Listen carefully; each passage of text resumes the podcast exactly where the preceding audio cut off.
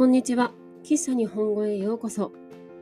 このポッドキャストでは、漫画が好きな日本語教師が、優しい日本語といつもの日本語で漫画についてお話ししています。皆さんの日本語の勉強に使ってもらえると嬉しいです。今日は約束のネバーランドについてお話しします。約束のネバーランドは白井海優さん原作出水ポスカさん作画の少年漫画です。週刊少年ジャンプで2016年から2020年まで連載されていました。漫画は全部で20巻です。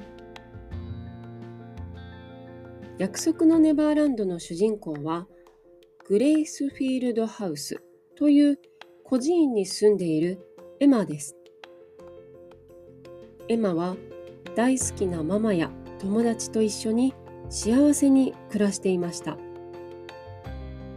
しかし、ある日、エマは、この孤児院は、実は、鬼が食べるための子供を育てる農園で、ママは鬼の食べ物としての子供を育てる飼育官だと知ってしまいます。エマは子供たちみんなで孤児院から逃げることを計画します。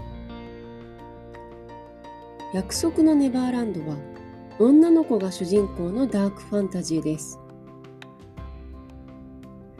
人間が食べ物の世界というのはそれだけで少し考えさせられます。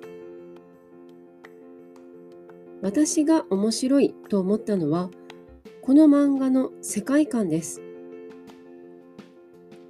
エマたちのいる世界は、鬼が住む世界で、人間は食べ物です。じゃあ、人間が住む世界はあるのか？鬼とは何なのか？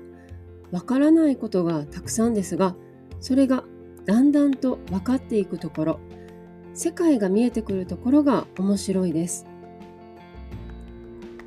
約束のネバーランドは英語や中国語、スペイン語など様々な言葉で翻訳されています。アニメもありますし、実写映画もあります。興味がある人はぜひ見てみてください。喫茶日本語は毎週日曜日と水曜日に新しいエピソードをアップしています。ぜひフォローして聞いてください。また、喫茶日本語のインスタグラムとホームページがあります。ホームページでは、ポッドキャストのスクリプトを公開しています。皆さんの日本語の勉強に使ってもらえると嬉しいです。URL は概要欄、プロフィール欄にありますので、ぜひチェックしてみてください。今日も最後まで聞いてくださってありがとうございました。また次回お会いしましょう。